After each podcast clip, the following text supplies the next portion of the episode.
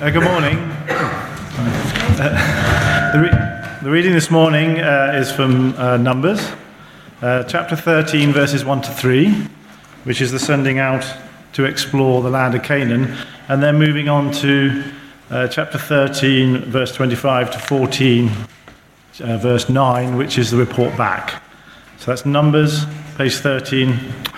It's on page 150 of the Pew Bibles. it's Numbers chapter 13 and moving on to chapter 14, page 150.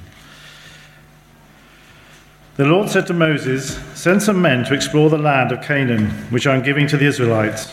From each ancestral tribe, send one of its leaders. So at the Lord's command, Moses sent them out from the desert of Paran. All of them were leaders of the Israelites.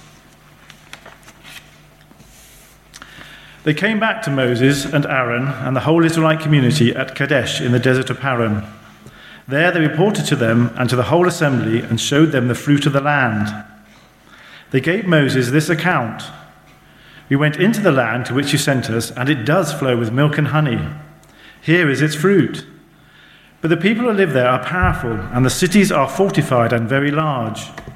We even saw descendants of Anak there. The Amalekites live in the Negev the Hittites, Jebusites, and Amorites live in the hill country, and the Canaanites live near the sea and along the Jordan. Then Caleb silenced the people before Moses and said, We should go up and take possession of the land, for we can certainly do it. But the men who had gone up with him said, We can't attack those people. They are stronger than we are. And they spread among the Israelites a bad report about the land they had explored. They said, The land we explored devours those living in it all the people we saw there are of great size. We saw the Nephilim there, the descendants of Anak come from the Nephilim. We seemed like grasshoppers in our own eyes, and we looked at them, looked to them, and we looked the same to them. That night, all the people of the community raised their voices and wept aloud. All the Israelites grumbled against Moses and Aaron, and the whole assembly said to them, If only we had died in Egypt or in this desert. Why is the Lord bringing us to this land only to let us fall by the sword? Our wives and children will be taken as plunder. Wouldn't it be better for us to go back to Egypt? And they said to each other, We should choose a leader and go back to Egypt. Then Moses and Aaron fell face down in the front of the whole Israelite assembly gathered there. Joshua, son of Nun, and Caleb, son of Jephunneh, who were among those who had explored the land, tore their clothes and said to the entire Israelite assembly, the land we passed through and explored is exceedingly good. If the Lord is pleased with us, he will lead us into that land, a land flowing with milk and honey, and will give it to us. Only do not rebel against the Lord, and do not be afraid of the people of the land, because we will swallow them up. Their protection is gone, but the Lord is with us. Do not be afraid of them. This is the word of the Lord. A prayer as we sit.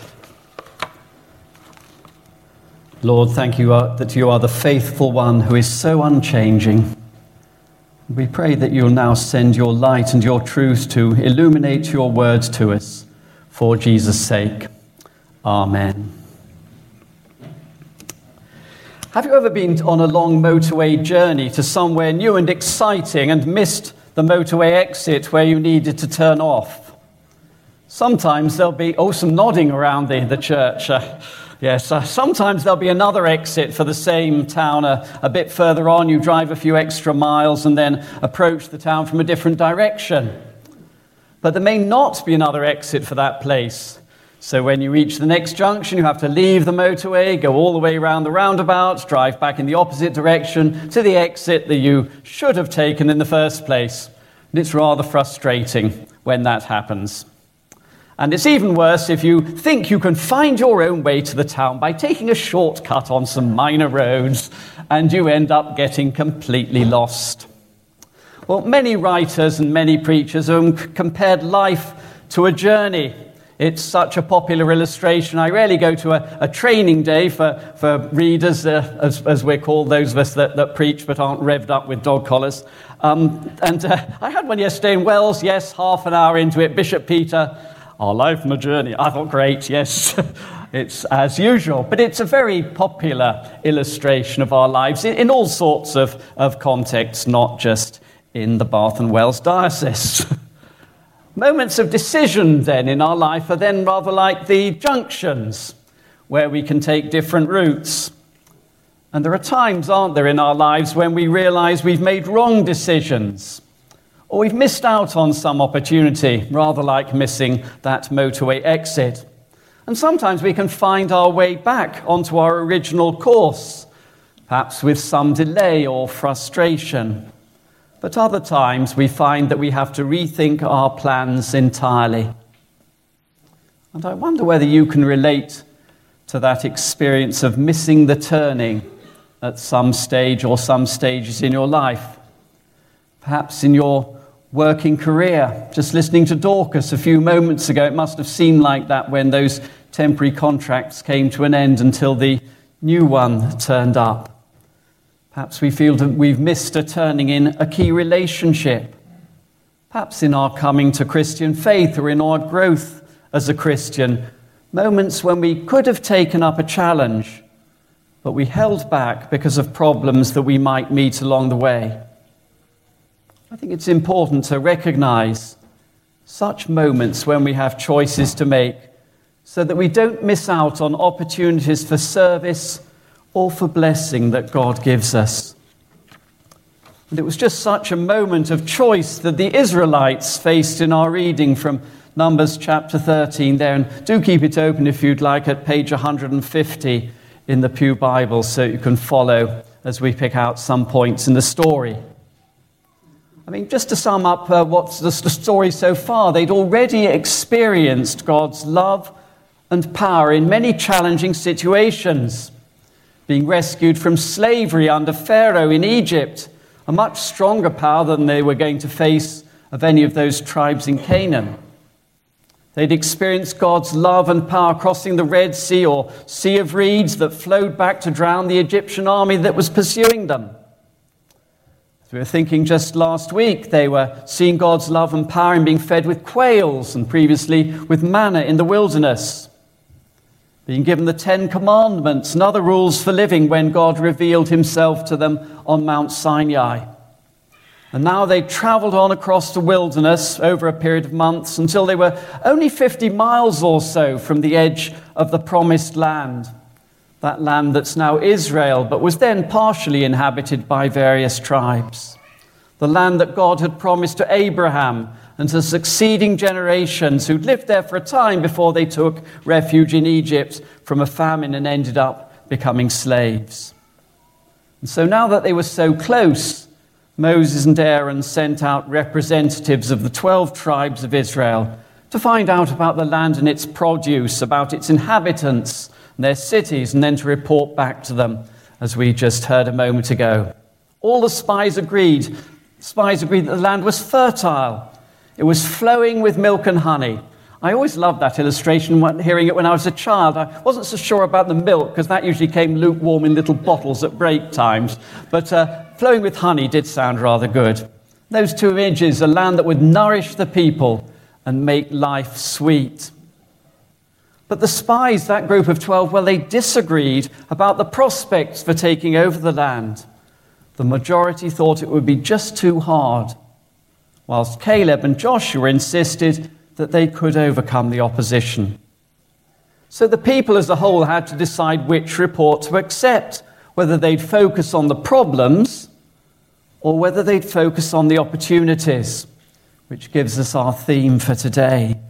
Do we focus on the problems or on the opportunities? And the New Testament, the second half of the Bible, sees many parallels, comparisons between the story of God's people in the Old Testament, part of which we heard today, and the experience of, the Christ, of, Christ, of us as Christians, especially when they looked at that portion of the Old Testament story of that Exodus from Egypt and the journey through the wilderness to the promised land. Just a few examples. The Israelites, they, well, they've been rescued from slavery in Egypt to enjoy a new life of freedom serving God. Just as we've been rescued from slavery to sin to enjoy the freedom of life directed and empowered by the Spirit. The deciding moment in their rescue was the, the final plague, where the angel of death passed over the houses that were marked with the blood of a lamb, just as we are forgiven through the blood of a lamb, through Christ's sacrifice for us on the cross. Crossing the waters of the Red Sea marked the Israelites' escape from their old life of slavery. Just as the waters of baptism are a symbol of beginning a new spiritual life. As they traveled through the wilderness, the Israelites were free, but they hadn't yet reached their destiny in the promised land just as we Christians travel through life forgiven, but not yet enjoying the fullness of life in God's new kingdom.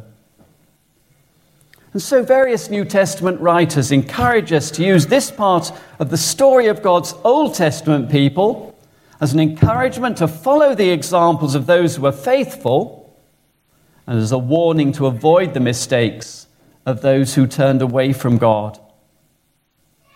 Well, in today's reading from Numbers chapter 13, those who turned away from God were the majority of the spies and the crowd that they won over to their point of view, that it was too hard for them to enter the promised land. We see that in verse 31 of chapter 13. Yes, chapter 13. I'm getting my chapters muddled up. Verse 13, chapter of verse 31, Numbers 13. But the men who had gone up with them said, We can't attack these people, they're stronger than we are. And they spread among the Israelites a bad report about the land they had explored. And all the spies agreed that there were large warriors there, compared to whom they seemed like grasshoppers amongst the inhabitants of Canaan. But the majority seemed to have forgotten how God had helped them overcome much greater opposition in the past. They'd simply, as it were, left God out of their calculations. And the crowd responded by sharing their negativity. We read that they raised their voices and wept aloud, which would only have reinforced their doubts. And then their doubts turns to grumbling. And grumbling's probably too mild a word. You could say they protested or stirred up resentment towards the leadership. This time, chapter 14, verse 2. All the Israelites grumbled against Moses and Aaron, and the whole assembly said to them, If only we had died in Egypt or in this desert, why is the Lord bringing us to this land only to let us fall by the sword? You can see there that underneath their complaints against the leaders was complaining against God. And their repeated determination to go back to Egypt well, that was an ungrateful rejection of all that God had already done for them. And the suggestion that they should choose a new leader to take them back there was a rejection of the leaders that God had given them. And this sort of progression from doubt or uncertainty to grumbling to complaint to ingratitude to rebellion is a path that we can too easily follow ourselves. We need to constantly remind ourselves, both in our own prayers and when we come together to worship, of all that God has done for us. I think Fran was saying just at the beginning, wasn't she? Prayer and th- praise and thanksgiving, it's a good thing to do, even if we're not in the mood. And perhaps it's, perhaps it's even more important. Yes, that was what you said. It's more important when we're not in the mood to praise that we do so and do thank God for all that He's done for us. And that's the best remedy for that spirit of moaning and dissatisfaction with God and with our fellow Christians. Well, in complete contrast to the attitude of the majority of the spies was the, the positive attitude of Caleb and Joshua. We read this in chapter 13 and verse 30. Then Caleb silenced the people before Moses and said, We should go up and take possession of the land, for we can certainly do it. Well, they weren't just adopting that sort of positive, macho, can do attitude. They weren't saying, well, if we repeat it often enough, then we'll sort of believe it. No, rather, they were confident because they trusted in God to equip them and protect them. You see that in chapter 14, verse 8 onwards. Notice the way God's name comes up three times. If the Lord is pleased with us, he will lead us into that land, a land flowing with milk and honey, and will give it to us. Only do not rebel against the Lord And do not be afraid of the people of the land, because we will swallow them up. Their protection is gone, but the Lord is with us. Do not be afraid of them. You see, whilst the majority in their report had just left God out of their thinking and were overwhelmed by the challenges they faced, Caleb and Joshua saw that their people could overcome any difficulties if only they obeyed God and tried to please Him in all that they did. But sadly, the Israelites rejected Caleb and Joshua's appeal to them to, to trust God and to go forward. If we read on in chapter 14, we'd find that they even talked about stoning the two of them. They wanted to destroy those messengers because their message made them realize their own spiritual inadequacy. Later on in the chapter, again, the fiery cloud that symbolized the glory of the Lord appeared at the entrance of the tent of meeting. That was the sort of portable shrine that they carried along on their journey. And God spoke to Moses about how the people were rejecting his way. And God's judgment was that he would still fulfill his promise to bring the Israelites into the promised land, but only after a delay of 40 years. That generation of adults who didn't trust God to lead them and who'd planned to return to Egypt, well, they'd all die during that period of wandering through the wilderness. And they'd miss out on enjoying the fulfillment of God's promise for themselves, and it would be their children who entered the land. And as for the ten leaders who'd incited the grumbling and rebellion, well, they died from some virulent disease there and then. And only the two leaders who'd shown faith in God would survive to lead the people into the promised land. As we read in verse 24 of Numbers 14, God said, Because my servant Caleb has a different spirit and follows me wholeheartedly, I will bring him into the land he went to, and his descendants will inherit it. As the old Sunday school rhyme goes, so Joshua the son of Nun and Caleb the son of Jephunneh were the only two who ever got through to the land of milk and honey. Great. So the whole incident is a serious warning to subsequent generations of God's people, and that includes us, of the dangers of missing out on the best that God wants for us through our disobedience or lack of faith. The letter to the Hebrews, quite well on in the New Testament, finds just this message in the story of the Israelites' long journey through the wilderness and the lessons that were drawn out from it there in, in Hebrews, sometimes quoting one of the Psalms. I'll just read a little from Hebrews chapter 3. If you've been where we have two readings next service, we'll have this as the other one. Hebrews 3, verse 12. See to it that, brothers and sisters, that none of you has a sinful, unbelieving heart that turns away from the living God but encourage one another daily, as long as it is called today, so that none of you may be hardened by sin's deceitfulness. We have come to share in Christ if we hold firmly till the end the confidence we had at first. As has just been said, quoting from one of the Psalms Today, if you hear his voice, do not harden your hearts as you did in the rebellion. Who were they who heard and rebelled? Were they not all those Moses led out of Egypt? And with whom was he angry for 40 years? Was it not with those who sinned, whose bodies fell in the desert? And to whom did God swear that they would never enter his rest, if not to those who disobeyed? So we see that they were not able to enter because of their unbelief. And it's not just the danger of missing out on our place in God's new heaven and earth when we die, although that is what it will mean if we completely reject God's way and his offer of forgiveness in this life. But we can also miss out now on the ways that God can direct us to help others to spread his message of new life. And that so often also means missing out on that sense of peace and fulfillment that comes from being involved in spreading God's kingdom in this world.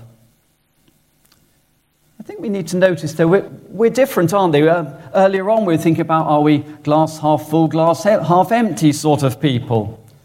And if we're the sort of people who are generally more cautious or unwilling to take risks, have a greater fear of the unknown, it's worth reminding ourselves that God knows that we're like that, even better than we do ourselves.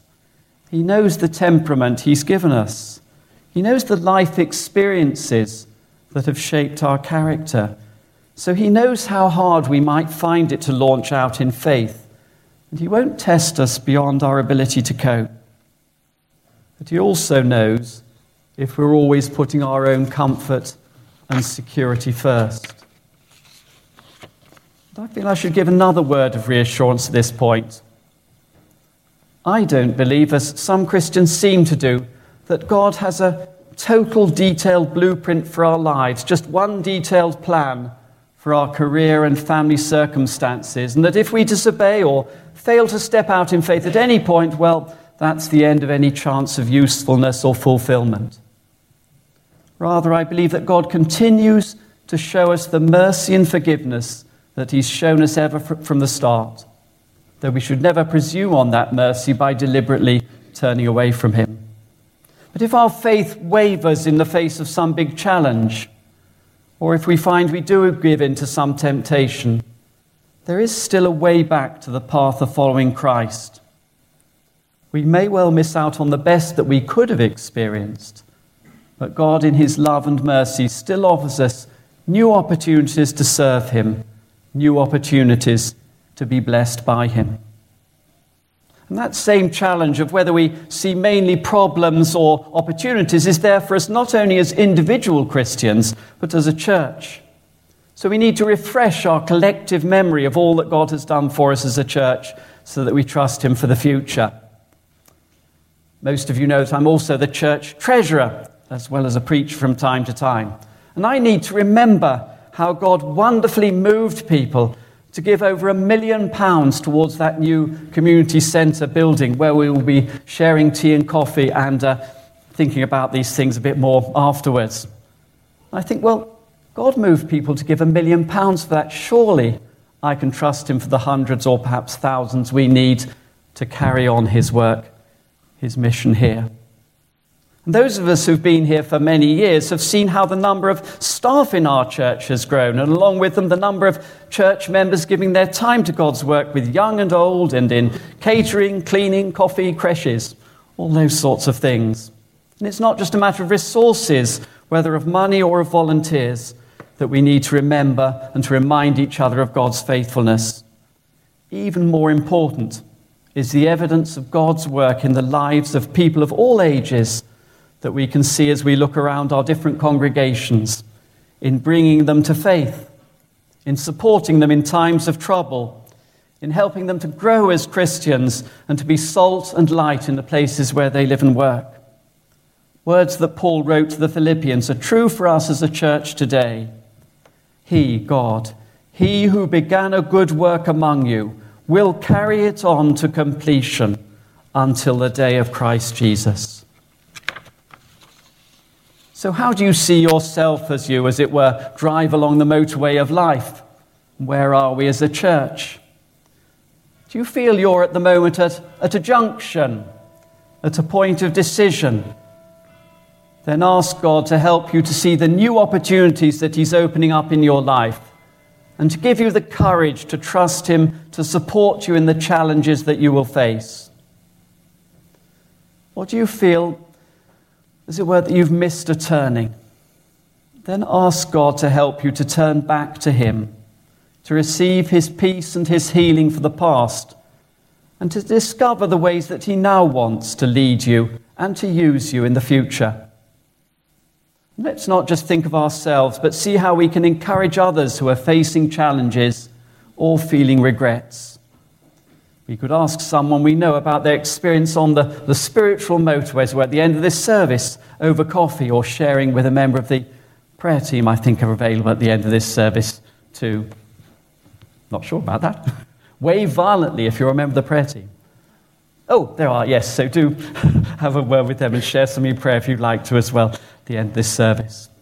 Let's pause just a moment to think for ourselves are we at one of those junctions or do we feel have missed a turning? And then in a moment, I'll say a prayer.